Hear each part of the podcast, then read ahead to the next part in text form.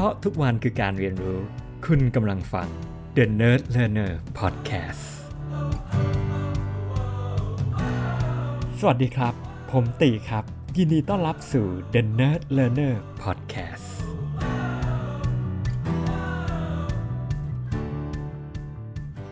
ยินดีต้อนรับสู่ EP 20 นะครับ ก็วันนี้เนี่ยผมจะมาพูดถึงเครื่องมือตัวหนึ่งแล้วกันนะครับ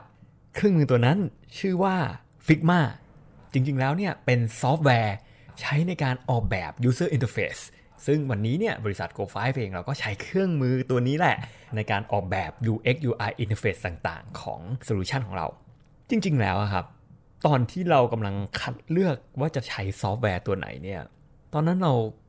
ใช้เวลาระดับหนึ่งคือผมเองก็เป็นคนแบบชอบศึกษาเนาะคือแบบจะต้องแบบดูรายละเอียดให้ดี เราอยากจะดูว่าให้เลือกจริง ๆ ว่า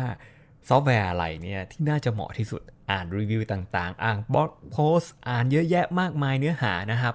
แล้วก็รวมถึงดู skill set ของคนในทีมด้วย คือจริง ๆ แล้วเนี่ยเนื่องจากทีมของเราอะครับ แน่นอนละคนส่วนใหญ่จะถนัด Adobe มาก่อนเลย เรียกว่าเครื่องมือพื้นฐานอะที่ทุกคนจะต้องเป็นถูกไหมคือ Adobe Photoshop Illustrator อะไรพวกนี้นะครับ เราก็เลยตัดสินใจเลือก Adobe XD พบว่ามันมันตอบโจทย์มัน integrate ร่วมกับ Photoshop อีลาดความรู้ความสามารถอะไรที่มีมา มันก็น่าจะช่วยได้ XD ก็ดูพัฒนาเร็วฟรีด้วยนะครับ มี free version ออกมา แล้วก็เอ้ยเป็น product ที่พัฒนาเร็วมากนะ แล้วมันก็คุ้นเคยอยู่ใน Adobe Suite อะไรประมาณนั้น แล้วก็คิดว่า เออมันก็เป็นการตัดสินใจที่ที่ถูกแล้วล่ะนะครับ ที่เราไป Adobe XD อะไรประมาณเนี้ยแล้วมันก็ดูจากหลาย ๆ ประการแล้วก็ใช้ Adobe XD ไปพักหนึ่งนะครับ แล้วก็ดูจาก comparisons ดูบทความอะไรทุกคนก็นั่นพอสมควรเลยแหละฟีจงฟีเจอร์อะไรประมาณแบบนี้ สุดท้ายเนี่ยก็อดไม่ได้อาจจะด้วย extension ด้วยอะไรต่างๆ นานา แล้วสุดท้ายเนี่ยผมเองก็เป็นคน push คุยกับทีมว่าเฮ้ยเราน่าจะลองไปใช้ Figma นะ เราน่าจะไปใช้ทูอย่าง Figma ดูบ้างนะครับ ก็จนสุดท้ายเนี่ยเราย้ายไปใช้ Figma เมื่อปลายปีที่ผ่านมา เราก็ไม่น่าเชื่อเลยว่าเฮ้ยมันเปลี่ยนรูปแบบการทำงานอย่างที่เราไม่เคยคิดมาก่อน คือเราเราไม่ได้คิดว่าเฮ้ยเราจะได้ประโยชน์ฟิกมาขนาดนี้ แต่ว่าจริง ๆ แล้วเราก็น่าจะรู้แหละ เพราะว่าตอนที่ย้อนกลับไปที่เราตัดสินใจย้ายไปใช้ฟิกมาเนี่ย คือเรารู้สึกว่าเฮ้ยมันเป็นเว็บเบส มันน่าจะช่วยเรา collaborate ได้ง่ายยิ่งขึ้น นะครับยิ่งสถานการณ์โควิด -19 ด้วยอะไรด้วย มัน real time ตอนที่ใช้ XD เนี่ยมันพบว่าให้กว่าจะ render ออกมาทีนึงเข้าเว็บเนี่ยมันช้ามากคือทั้งบริษัทไม่มีใครใช้ XD ยกเว้นดีไซเนอร์ใช้ XD นะครับแล้วสุดท้ายเราก็โพสต์ออกมาเป็นภาพ แต่ว่าวันนี้เนี่ยพอเป็น Figma คือโอ้โห เห็นเลย real time เมาส์ของใคร cursor อะไร วันนี้ review design นี่คือผ่าน video con call นี่คือไม่ต้อง share screen กัน ก็คือว่าเปิดจาก Figma แล้วก็คุยกันเมาส์ตรงนั้นแก้ตรงนั้น วันนี้ผมแก้จากตรงนั้นได้เลยสะดวกมากมายอะไรเงี้ยวันนี้ก็เห็นทีมเดฟก็เข้ามาดูแบบในฟิกมาแล้วก็เข้ามาใช้งานอย่างต่อเนื่องวันนี้เนี่ยฟิกมาถือว่าเป็นทูตัวหนึ่งเลยที่ transform การทำงานของเรานะครับเราเรียกว่าแบบเป็นเครื่องมือที่ มันดิจิทัลลี่ทรานส์ฟอร์มวิธีการของทำงานของเรา โดยที่ไม่รู้ตัวจากการแค่เราเปลี่ยนทูจาก XD ไปเป็น Figma คือจริงๆ แล้วทั้งหมดเนี่ย มันจุดประกายตอนที่ผมอ่านบล็อกโพสต์ของ CEO หลังจากที่เราใช้ Figma ไปแล้วคือเมื่อเดือนธันวาคมนะครับ สิ้นปีที่แล้ว โพสต์นั้นเนี่ยชื่อว่า meet us in the browser ผมว่าเขาเขียนได้ดีมากเลยนะครับ คนที่ชื่อ Event ที่เป็น co-founder แล้วก็คนที่ชื่อ Dylan นะครับที่เป็น co-founder แล้วก็ CEO ของ Figma เนี่ยคือเขาบอกว่าเนี่ยเขา launch Figma เนี่ยเป็นเวอร์ชั่นทดลอง beta เมื่อ 5 ปีที่แล้ว แล้วตอนนั้นอะเขา base ทุกอย่างอยู่บนเบราว์เซอร์ ซึ่งเขาก็ได้ concept มาจากว่าเออสมัยนั้นเนาะ Google Docs มันเพิ่งมานะครับ เออเราควรจะคิดถึง Web First Design Experience อะไรประมาณอย่างนั้น คือโพสเนี่ยเขาเขียนได้น่าสนใจตรงที่ว่า ในยุคนั้นตอนที่ Figma launch tool นี้ออกมา เขาพูดประมาณว่าเฮ้ยเขาไม่นึกว่ามันจะมี negative reaction เยอะขนาดนี้จากวงการอุตสาหกรรมของเหล่าดีไซเนอร์เอง คือหมายความว่า พอจะ launch Figma ออกมา คนยี้อะเฮ้ย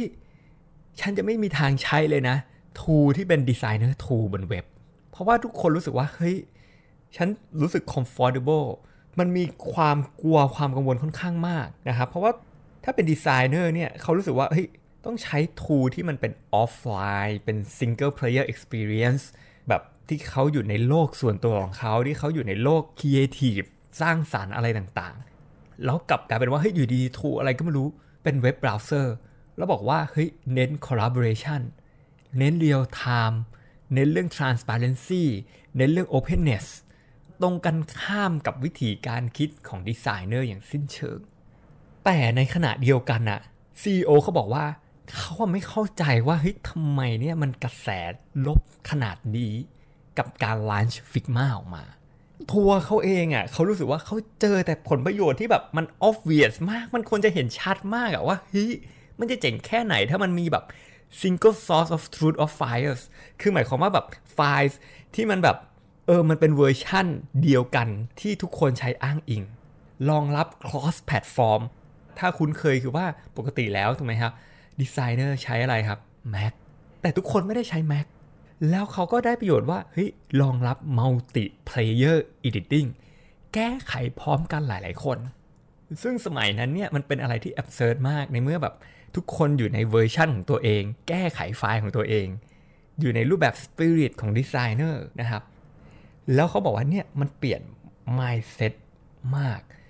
ไม่จำเป็นอีกแล้วที่ต้องใช้แบบฮาร์ดแวร์แพง ๆ โหลดขึ้นมาปุ๊บ ขึ้นมาปั๊บ อะไรประมาณแบบนั้น ใช้งานได้จากเบราว์เซอร์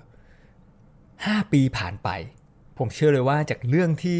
ทุกคนแบบงงงวย คือผมก็ทบทวนตัวเองนะ แล้วผมก็พบว่าแม้แต่ตัวผมเองอะ่ะบางทีเรายังยึดติดเลยว่า เราก็ไม่เชื่อว่าเฮ้ยตอนที่เราดูทูอย่างฟิกมาตอนแรกเฮ้ยมันเป็นเว็บเบสมันมันจะดีเท่าทูจาก Adobe หรือ จนที่ได้มาลองสัมผัสแล้วเข้าใจว่าเครื่องมือตัวนี้เนี่ยเออมันเน้น collaboration นี่คือ philosophy ของ ของเจ้าของนี่เอง มันทำให้เราเข้าใจอย่างถ่องแท้แล้วมันทำให้กลับมาดูเลยว่า วิธีการที่เรา compare ทุกๆอย่าง เราเลือกเพราะปัจจัยอะไร แล้วเราก็รู้สึกว่า เออถ้าเป็นปัจจัยเรื่อง collaboration วันนี้เนี่ยเราเลือกถูกถูแล้วนะครับ เรารู้สึกว่าเออมันเป็นการ shift ที่แบบเออมันเห็นการเปลี่ยนแปลงจริง ๆ จากการที่เราเปลี่ยนมาใช้ Figma มันทำให้ผมกลับมาคิดใหม่ว่า เครื่องมือก็สำคัญ แล้วก็เป็นส่วนหนึ่งเลยแหละ ที่ช่วยในการ transform ตัว business เอง วันนี้เขาปิดท้ายเขาบอกว่า ถ้าคุณออกแบบซอฟต์แวร์อยู่นะ คุณควร consider คุณควรคำนึงถึงการออกแบบซอฟต์แวร์ที่ใช้งานได้บนเบราว์เซอร์ที่สามารถสร้าง Impact ได้ในรูปแบบนี้ มันก็ทำให้ผมก็กลับมาทบทวนแล้วก็เอ๊ะหลาย ๆ อย่างเหมือนกัน ทั้งขบวนการทำงานของเราทำอย่างไรที่วันนี้ เครื่องไม้เครื่องมือวิธีการต่างๆ ที่จะออกแบบมาให้ทุกๆ คนสามารถทำงานร่วมกัน collaborative กันได้มากยิ่งขึ้น และสิ่งสำคัญไม่ว่าเราจะทำอะไร อย่างฟิกมาเนี่ยผมว่าผมชอบมากเลยเฮ้ยเขามีวิชั่นที่เขา solid เขามีวิชั่นที่เขาชัดเจนเขามี values ที่เขายืนหยัดณตรงนั้น ที่เขามองว่านี่แหละ direction ที่เขาต้องการ เขาไม่ได้มองว่าเขาเป็นเป็ดหรือว่าเขาต้องพยายามอะไรก็แล้วแต่เพื่อ ตอบสนอง ซึ่งซึ่งมันก็อาจจะสำคัญแต่ว่าเขามี positioning ที่เขายืนหยัดใน direction ที่เขาจะไป แต่ไม่ได้ยืนหยัดโดยที่ไม่ได้รับฟังอะไรนะ แต่ผมว่าเขายืนหยัดโดยที่เขาเห็นว่า values ที่เขา provide ใน position เนี่ยคืออะไรคำถามคือมันก็เลยกลับมาทำให้ได้ทบทวนเหมือนกันว่าเฮ้ยวันนี้เนี่ยจุดยืนของเราอะครับ จุดที่เรายืนอยู่ vision อะไรกันแน่ที่เป็น vision สำคัญที่สุด อาจจะไม่สามารถทำได้ทุกอย่าง เราจะต้องเลือกบางอย่าง และในขณะเดียวกัน value หรือคุณค่าอะไร ที่เรายึดมั่นที่เราจะส่งมอบให้กับผู้อื่น ขอบคุณครับ แล้วพบกันใหม่ครับ EP หน้า วันพุธหน้าครับ สวัสดีครับ เพราะทุกวันคือการเรียนรู้ คุณกำลังฟัง The Nerd Learner Podcast